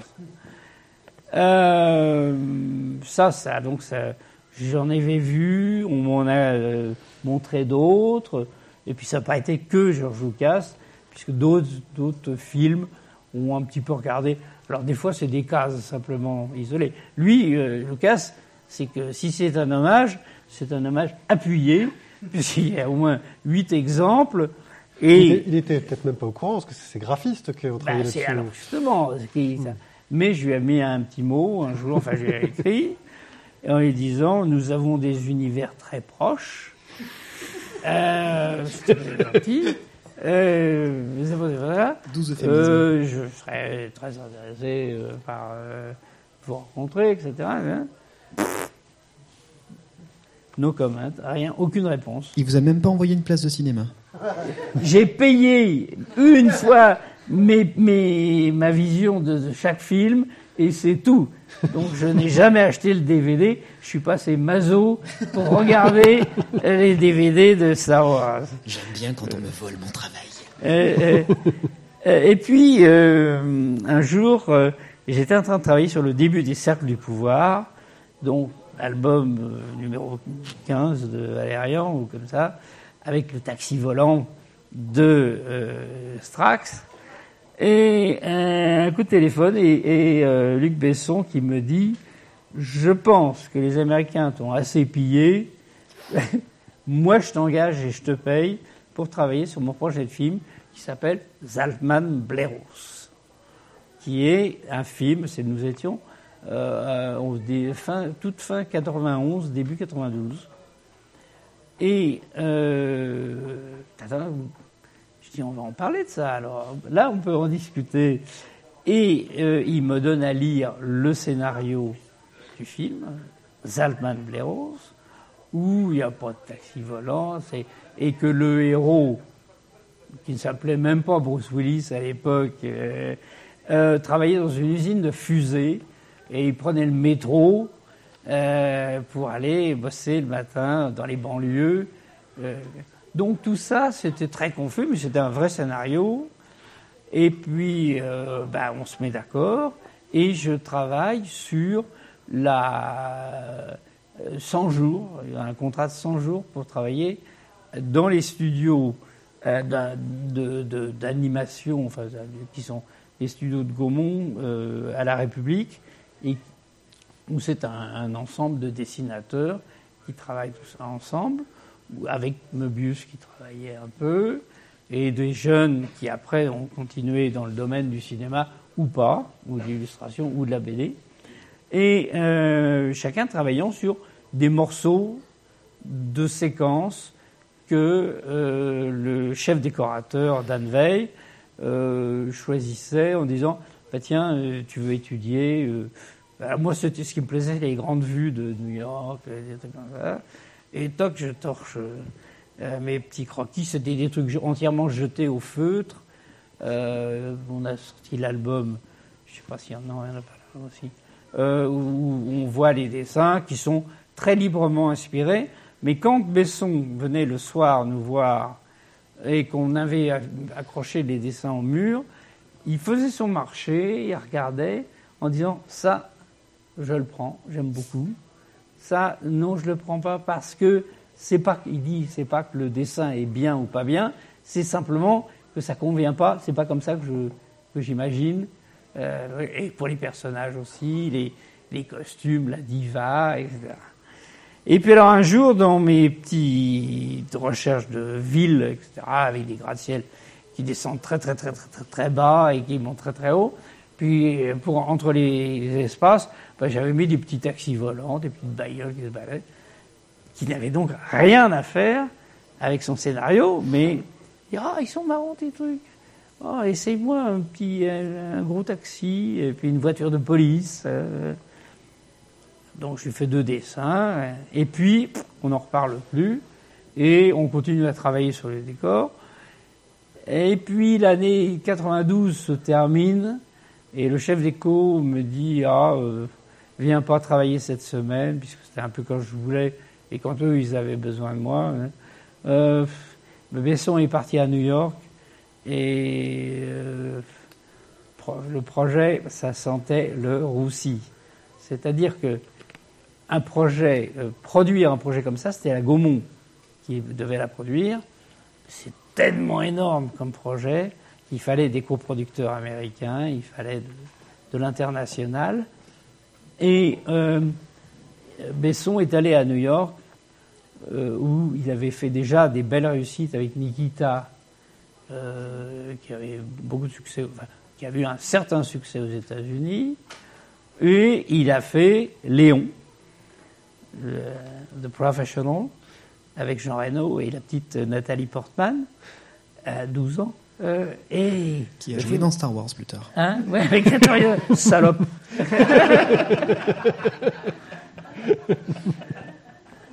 et, et qui a euh, et le film Léon a très bien marché aux États-Unis et les producteurs américains ont dit à Besson, ok, d'accord, bingo, on, on te donne le feu vert pour produire euh, ton film de science-fiction. Besson rentre en France, il récupère tous les dessins qu'il avait gardés de tous ceux qu'il avait sélectionnés et choisis.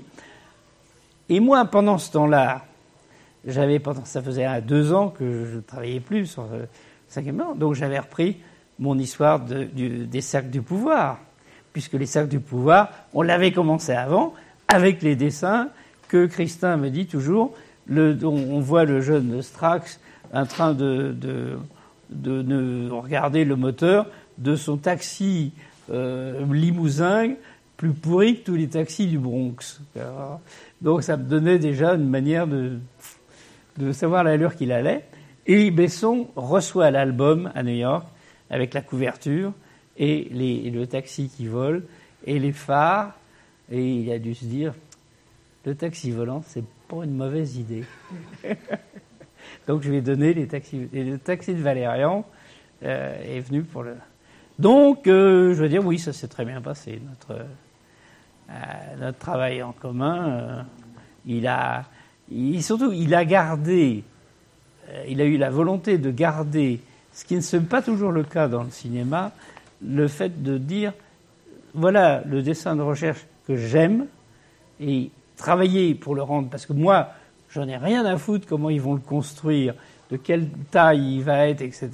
Ça, c'est leur problème, ils se débrouillent. Mais moi, euh, ce, qui, ce que je veux, c'est qu'il ressemble aux croquis. Et quand on voit les croquis que j'ai faits et les photos du film, c'est enfin, parfait, c'est très bien, très ça. Voilà. Est-ce que vous avez des questions à poser? euh, Monsieur Mézières. Oui. Euh, donc, euh, comme je vous l'ai dit tout à l'heure, j'étais jeune au collège quand j'ai découvert Valérien Agent spatio-temporel, ça s'appelle mm. encore comme ça, avec les oiseaux du maître. Puis bon, le temps a passé. Il y a eu d'autres albums qui sont sortis et tout. Et un jour, j'ai eu la surprise de voir, je sais plus sur quelle chaîne, je crois que c'était Game One, Valérien Lorline en dessin animé. Une mm. série réalisée par les Japonais. Alors la question mm. que je me posais, c'est est-ce que votre éditeur est venu vous dire on va réaliser un dessin animé, il faut qu'on trouve un studio, on va proposer aux Japonais Ou est-ce que ce sont les Japonais qui sont venus vous voir pour vous demander d'adapter? Ni l'un ni l'autre. Euh, c'est plus compliqué que ça, la vie.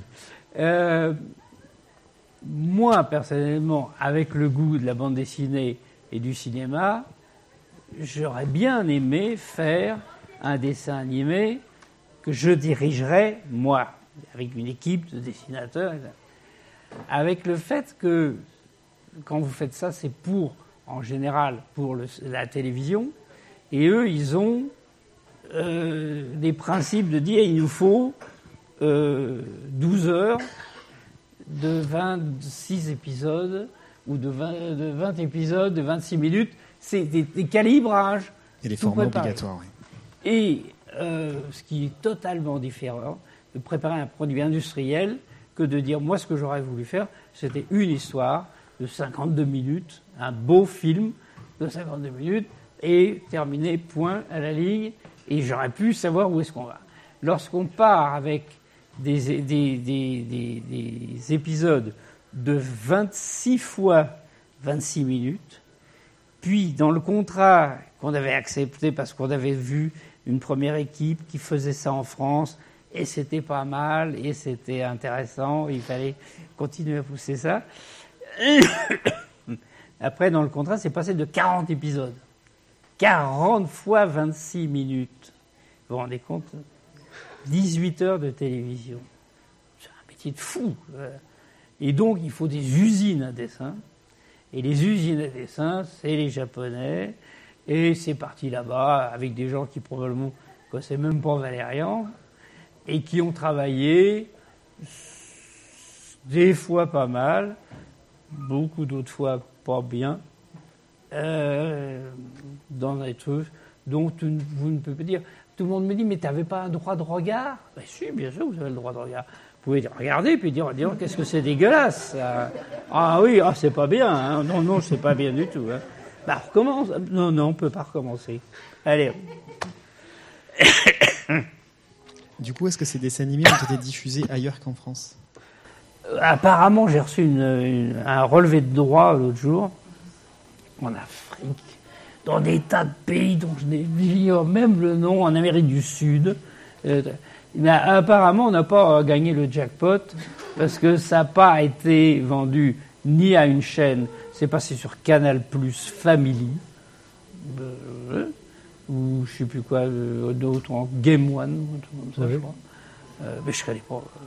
Et, et, puis, mais aucune chaîne, disons, euh, importante. donc, mais ça peut continuer pendant des années.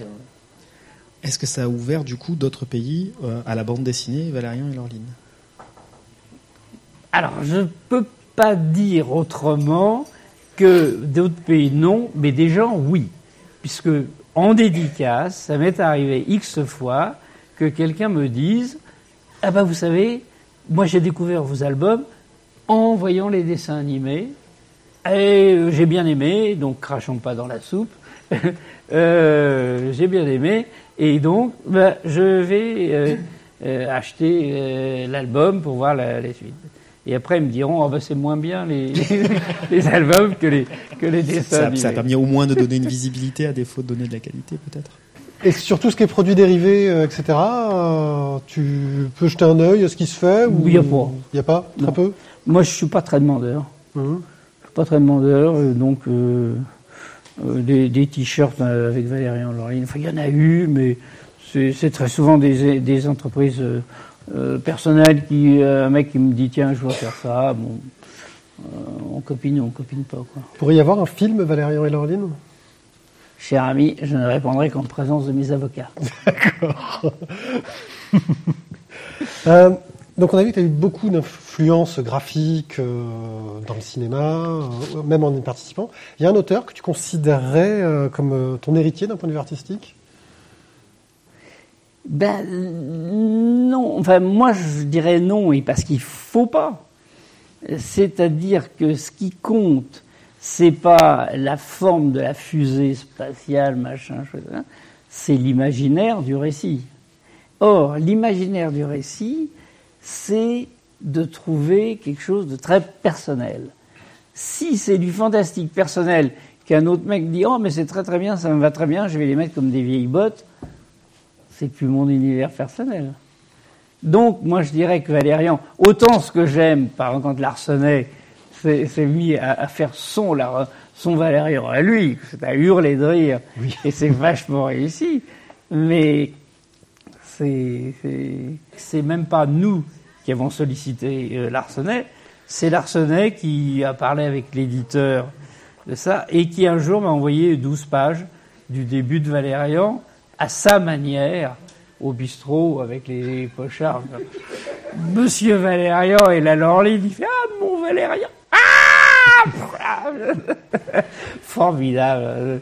C'est tellement drôle et tellement.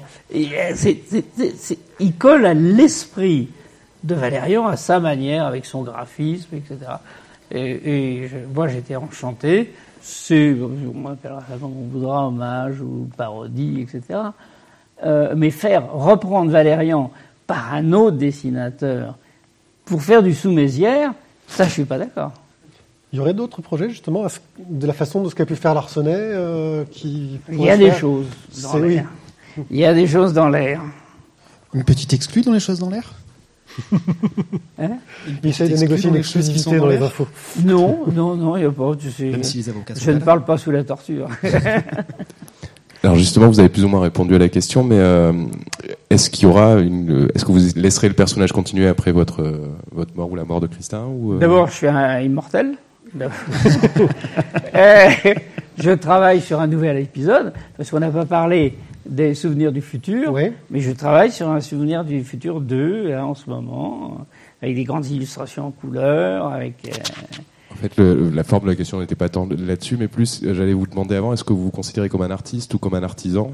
Et, et du coup, par rapport à votre œuvre, euh, je- je- alors toujours pareil si je ne m'abuse, mais euh, finalement en bande dessinée, vous avez fait Valérian Lorline qui vous a que vous avez mis en, scène toute votre vie, sans faire d'autres séries, d'autres. Oui, oui, oui. Je vous considère Parce plus que- comme un artiste qu'un artisan de la bande dessinée. Oui, qui- oui, oui, absolument, parce que c'est pas interchangeable. Valérian, c'est c'est nous, c'est Christin et moi. Le premier qui décrochera euh, emmerdera bien l'autre. Et, et euh, mais c'est surtout aussi que je, moi, j'ai horreur des reprises. Quand je vois Ricochet qui revient, quand je vois les, même graphiquement très réussis, euh, Véron qui fait euh, Boulet Bill là, Oui. mais je, je trouve ça mais déplorable qu'un qu'un dessinateur de talent gâche sa vie à refaire du sous-machin. Baptême qui fait du très bien du sous-marsupilami, ça n'a vaut pas un clou, ça n'a aucun intérêt. Et Lucky Luke, n'en parlons pas. Mais du coup, envisagez-vous de boucler la série? Mais elle est bouclée. Elle est bouclée. Oui. Depuis l'ouvre-temps. voilà, vous avez Oui, dit. vous avez depuis l'ouvre-temps, le, le, le cercle est bouclé. On a retrouvé Galaxy là, tac, relisez les dernières pages. Lisez pas tout, mais relisez les là. Et puis, euh, maintenant, ben, on se fait plaisir à faire des petits retours en arrière dans les. Tu as d'autres projets en dehors de l'univers de Valérian? Ah oui, mais top secret. Ah, c'était la question. Oui, oui, oui, oui. On a tenté hier, lors de la première conférence, d'avoir des infos. On retente aujourd'hui sous une forme différente, mais voilà. Est-ce que tu lis encore de la BD Mais J'en ai jamais lu beaucoup. Jamais lu beaucoup? J'en ai jamais lu beaucoup. même du Giro? Euh, bah, je sais pas si j'ai lu du Charlier, parce que je commence à connaître la technique de Charlier. Euh, je regarde. Non, mais je regarde, je regarde, je regarde. Euh, mais c'est certain qu'un un de mes copains maintenant, c'est Bilal. Et Bilal, je lis pas beaucoup le, les Bilal. Je regarde en disant qu'est-ce que j'ai bien torché. Mais, c'est un problème de, on, on peut, on peut pas regarder. Je dis toujours, voilà, moi je suis un garagiste. Hein, et vous venez d'acheter une magnifique Jaguar d'occasion avec des pneus à flanc blanc, avec des cuirs à l'intérieur, et tu me dis, t'as vu ça Et le klaxon en 12 de code tutut. euh, Et moi, je te dis, t'as entendu ton moteur ben, C'est ça, le Jaguariste, il entend le moteur, il sent que la bielle est pas loin. quoi. Alors, ouais. Nous allons passer à notre questionnaire à la con. Donc c'est une série de, de questions très bêtes. Et je Euh, peux répondre très bête aussi? Oui, tout à fait. Euh, en justifiant ou pas? Généralement, ça va avec. hein. Oui. D'accord. Nous allons dire deux mots et il faut en choisir un des deux. Et parfois c'est des choix bien sûr impossibles parce que sinon ce serait pas rigolo. Et vous avez travaillé beaucoup? Oui, un grand travail. Hergé ou Franquin? Bah, forcément Franquin, mais Hergé, après une longue période de refus, parce que je dirais de, de mes 15 ans à mes 60 ans, Hergé, je ne pouvais pas regarder, je redécouvre des vieilles choses en disant c'est quand même très bien foutu.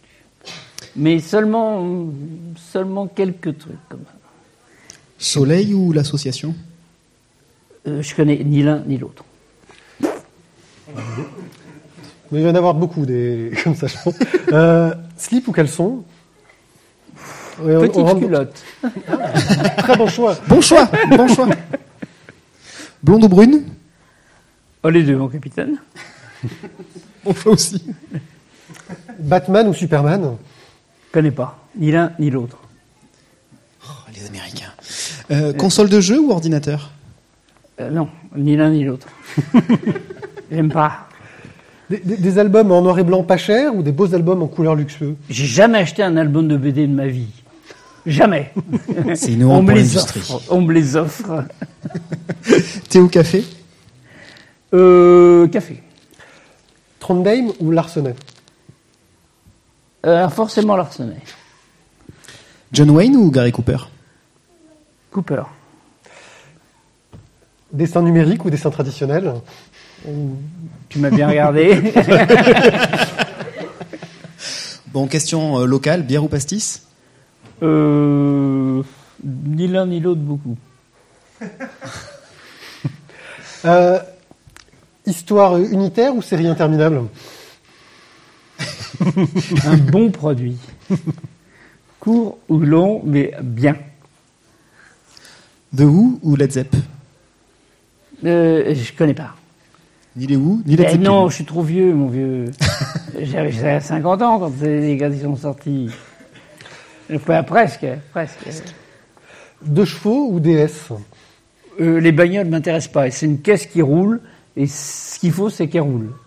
Le reste, euh, et je- j'ai pas de voiture à Paris. euh, Voilà, je crois qu'on va éliminer les, les autres qui, qui voilà, vont qui pas coller ça, c'est ça. Bah, merci beaucoup euh, bah, d'avoir accepté euh, cet entretien. C'était bah, un grand plaisir non, pour nous. J'espère que ça. euh,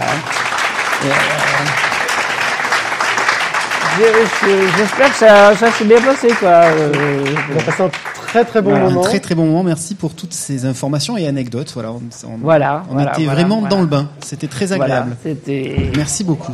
Alors maintenant, c'est le moment où on fait no- notre pub. Donc, euh, cette émission sera mise en ligne euh, sur notre site lavoidesbulles.fr.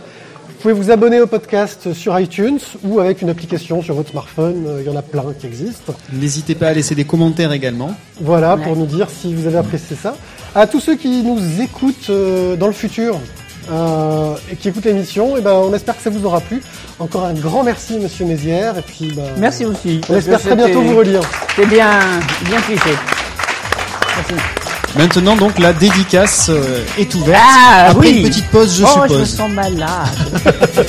oh, je me sens pas inspiré. Je me sens pas inspiré.